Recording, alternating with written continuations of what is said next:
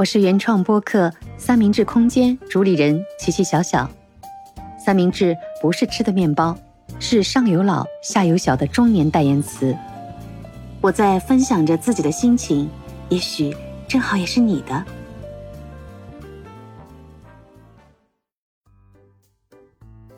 单身是种什么体验？什么单身体验？这不是每个人都体验过吗？说的也对哦，谁没经历过单身呢？哎，当下是不是很应景啊？马上迎来的双十一，你还记得双十一曾经被称为光棍节？那时候啊，它是庆祝。作为一种单身贵族的身份在庆祝，趁机约饭或者是相亲，好一顿热闹。但是呢，它也慢慢变成了当下的 Happy 购物节了。所以啊，我也非常感谢我刚才那位朋友的回复。的确，单身好像没有什么大不了，在当下的社会里，它已经慢慢演变成一种。常态，我相信你身边总会有那么几位单身的朋友。我今天给你带来的单身体验呢，是一人食，一人旅行。一人食啊，我觉得特别自在啊。打个比方，举例子啊，我的一日三餐的安排。我的早餐是相当相当丰盛的，我告诉你啊，我有时候晚上休息的时候，临睡前，我会臆想一下第二天我要烧什么给自己吃，这种幸福感超爆棚的，我会带着微笑睡过去。我的早餐怎么弄呢？我起来之后呢，先喝一杯温开水，正常情况下呢，我都会去晨练，对，早锻炼。空腹的，然后呢，回来呢，再喝一杯温开水，然后呢，再吃一点，吃一个小苹果，这是我的习惯。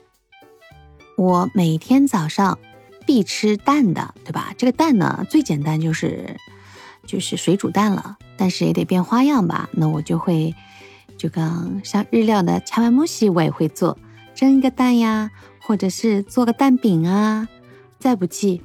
煎个荷包蛋，然后呢，肉呢，我会吃烤肠或者是培根，来回换。主食，早餐的主食我还是很丰盛的哦。我是会烤面包，或者加 cheese，或者呢，我会杂粮，比方说我会蒸红薯、土豆、山药、南瓜。当然不是吃这么多啊，我会轮换着吃。最最关键的，我早餐一定得有咖啡。这咖啡是必备的，如果我不喝一杯咖啡啊，我一天就像没醒来一样的。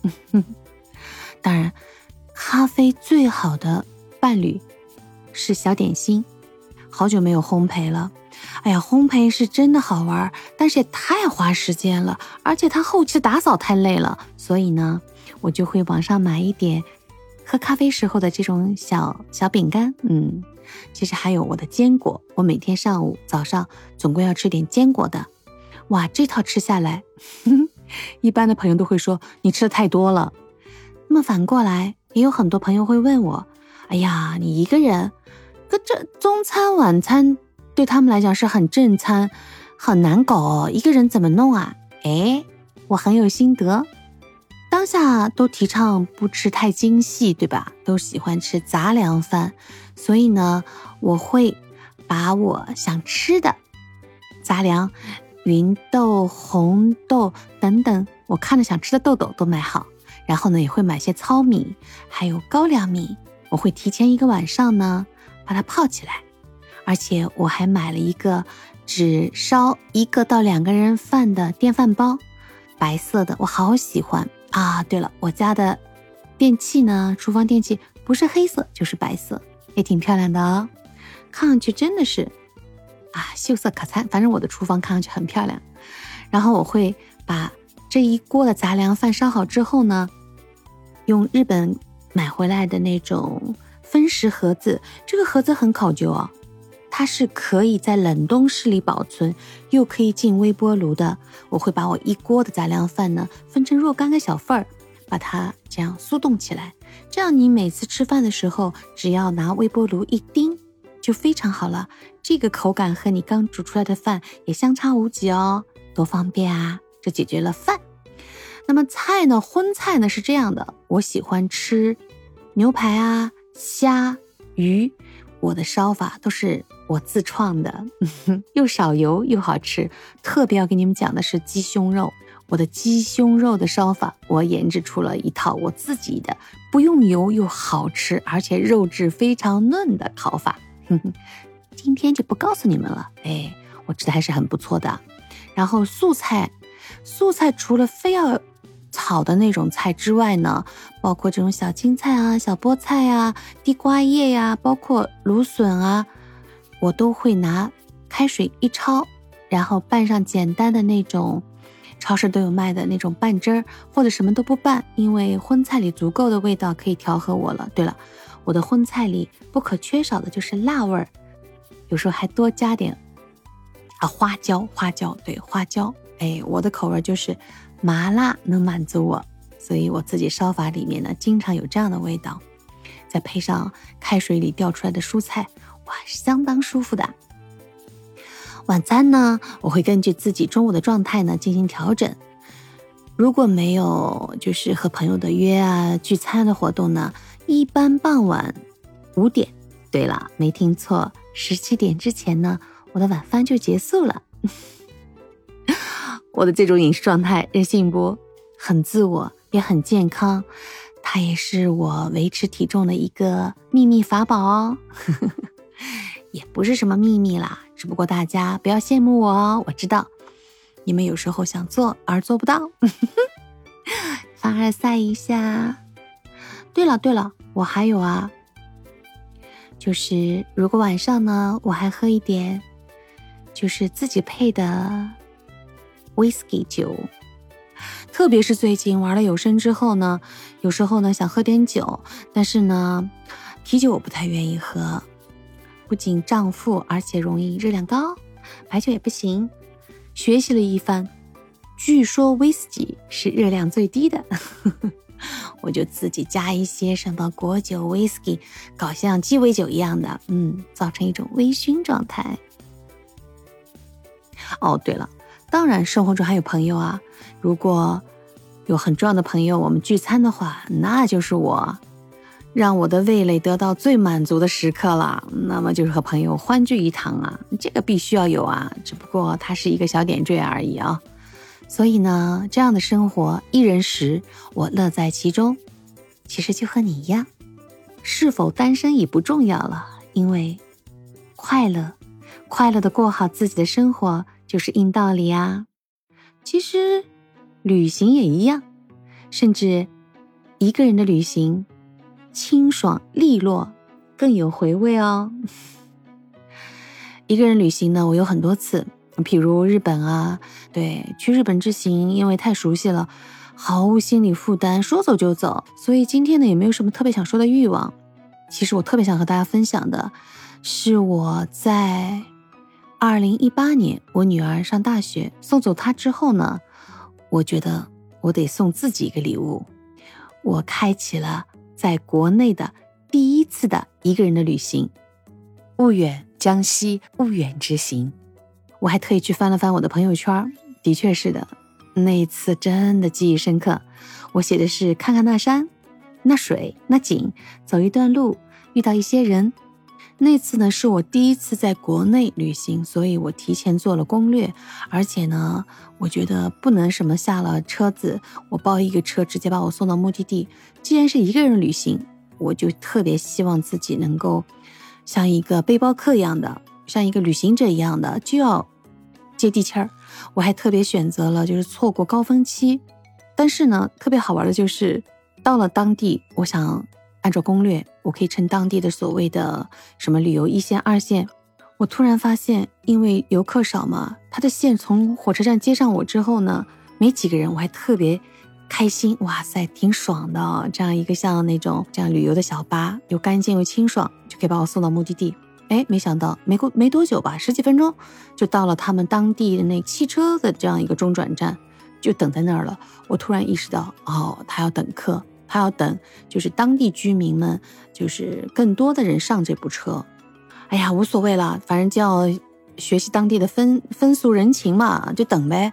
但是呢，让我吃惊的就是等到的是，可能就是他们为了赶集市，有的挑的担子卖菜的，还有就是卖这种鸡，对，还有活的鸡在放在笼子里的，因为要让他们更多的人上来嘛，就会拥挤一些。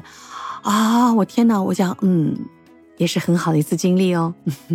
那终于发车了，那么虽然晚一点，也到了我的目的地，而且那次我选的是一个民宿。我就觉得我一定要就是，呃，最接地气的旅行一次。我很感谢那次自己的安排吧，虽然呢当中也经历了一些些自己预料之外的小波折，但是更多的是收获。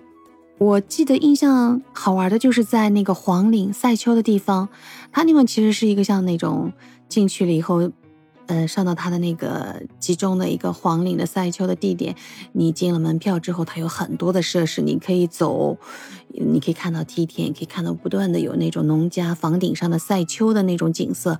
当然，它还设施了很多的像空中的玻璃走廊呀，还有就是山丘，哎，对，应该算山丘吧，不算太高的山之间的索道，空中索道。哇塞，我一定得玩啊！然后呢，最尴尬的就是因为我是一个人，就是我在上方车上索道之后呢，下方是没有朋友帮我拍的，也就是我那种趁着索道飞速而划过的那种镜头，我是自己是拍不到的。那时候可能是不是游客太少，他也没有那种就是好像他那拍照，你去买他一张照片，那个人也没有。我想了想，不能把这种手机那么远。毕竟是两个山坡滑过去嘛，我也不能把手机随便扔给一个不认识的人，所以我就决定了这样的处理。我是飞速的滑过去，非常 happy。然后呢，我把他那个做宣传的那个海报 poster 拍了张照片，上面正正好是一个女性的游客的照片，我就把自己的脸 P 在那个女性的游客头上，聪明吧？哎，我觉得挺好玩的。这个呢是一个小插曲啊，碰到别的。像，好像我记得在黄岭的时候，我还听到过我从小的故乡新疆的游客。哦，我一听那个语音，哇，新疆人，我就打听问他们，新疆的，他们说是是是。然后正好是一帮像闺蜜团一样的四五个人，他们正好要拍一个 pose，摆一个 pose，要拍什么在那里的合影。那我就努力的当他们的摄影师，收受了一波的赞扬声。订的那个民宿老板家。也挺有意思的，他有一个老爸爸，然后好像那个女主人非常的能干，嗯，他家的男主人呢是一个也很有趣的人，然后他自己会烧一手很好吃的菜吧，还有他自己自己家乡，反正就是自己做的那种，哎，有点忘了，像梅子酒一样的吧，哎，度数还挺高，嗯。然后晚上跟他们就融打成一片，因为我是一个人嘛，我就说我就在你们家搭个伙吧，给他们交钱，他们吃什么我吃什么，哎，他们还像不像的给我烧了好几个菜，呃，和他们一起喝着酒，一顿瞎聊，嗯，然后在呃聊当中呢，民宿老板还提议我可以去山青山，第二天天气又好，哇，山青山太美了，真的它的秀美。深深的打动了我，真的，我当状态真的也超好。到云海吧，在当时的山青山算它的山顶，反正它有一个图嘛，我觉得我一个小时就走到了吧，就是非常快，也非常的开心。哎呀，那种心旷神怡，我还记得在那放了段视频，就是录了给自己，让旁边的人给我录了段视频，我一动狂叫狂喊，融入大自然，身心得到了一次很好的修复。而且我还记得，当时我看的朋友圈，我这样写的，我悟到了，就是说，就是人要有格局的。他那个漫画图正好特别有意思，画了个小人站在了山谷，也就是。俗人就是人加一个谷，也就是说，你老站在山谷的谷底下，你就变成俗人了。你永远困顿于自己的身边的鸡毛蒜皮的琐事。如果你爬到了山顶，一个人一个山顶就成仙儿了。我当时还把这张图也放上去，没成仙儿，但是我真的得到了一次非常好的身心放松的一次旅行吧。哇塞，到现在想起来都是非常美妙的。但是也有尴尬的时候啊，那就是在国内吧，也可能我正好去的这样一个婺源这样一个小地方，然后作为一个单身女子呢。我会接受很多的好奇的眼光，他那个民宿还有点名气吧，也有每天都换着不同的客人，也跟他们有时候会订餐，所以我们吃饭都在一起，大家呢都是心照不宣，然后但是总会引来很多好奇的眼光和一些让你觉得有点不知道该怎么回答的问题吧，这个也无所谓，毕竟是成人嘛，对吧？兵来将挡，但是有一点就是，我觉得就是我。有很强的自我维护意识，就是我喝酒呢，也就喝一丢丢，可能微醺一点点，不能再放开喝，因为一个人旅行安全问题也是非常重要的问题。嗯，我也看到很多人提到，就是一个人旅行，尤其是女性安全的问题，是不是你怎么考量的？的确，有很多很多的专家会提供你一些想法方法，但是我想说的就是，你要去学习，但是很多时候呢，也是防不胜防。最重要的地方，其实我觉得就是你要有自我的防护意识。像我刚才说的，哎，喝酒可能只能稍微喝一点点，保持一定的清醒，这是必须要做到的，对吧？你要真的想和朋友尽兴的嗨，那你回到自己的窝地儿、自己的老家、自己的地盘，你想怎么喝就怎么喝，对吧？我觉得就是你自己要有一个最起码的自我防护意识，这才是保护自己的最好的打开方式。一个人的食也好，一个人的旅行也好，这些单身的体验呢，我都想跟你分享的是和自己的和解。我们当下呢，身处在一个非常宽容的社会环境下，我们身边也有亲人朋友，可能很多东西我们无法改变。就有些朋友告诉我，你可能生活在一线啊、两线城市，生活在小地方的人，如果你到了一定年龄还单身，会受到来自周边。来自家里亲人老人的担忧。这个单身呢，当然他们都有各自各种不同的情况。但作为我们聊的时候呢，就想着，万一他碰到什么困难，万一他有一个大的病痛，这个时候他一个人的时候，可能就会有很多这个没法应付的应付的问题。到那时候他怎么办呢？的确。这个我是承认的，但是我想说的还有一句话就是，其实它和一些社会背景啊，或者是人文习惯遗留下的一些思维形式是脱不开的，你无法去改变他们。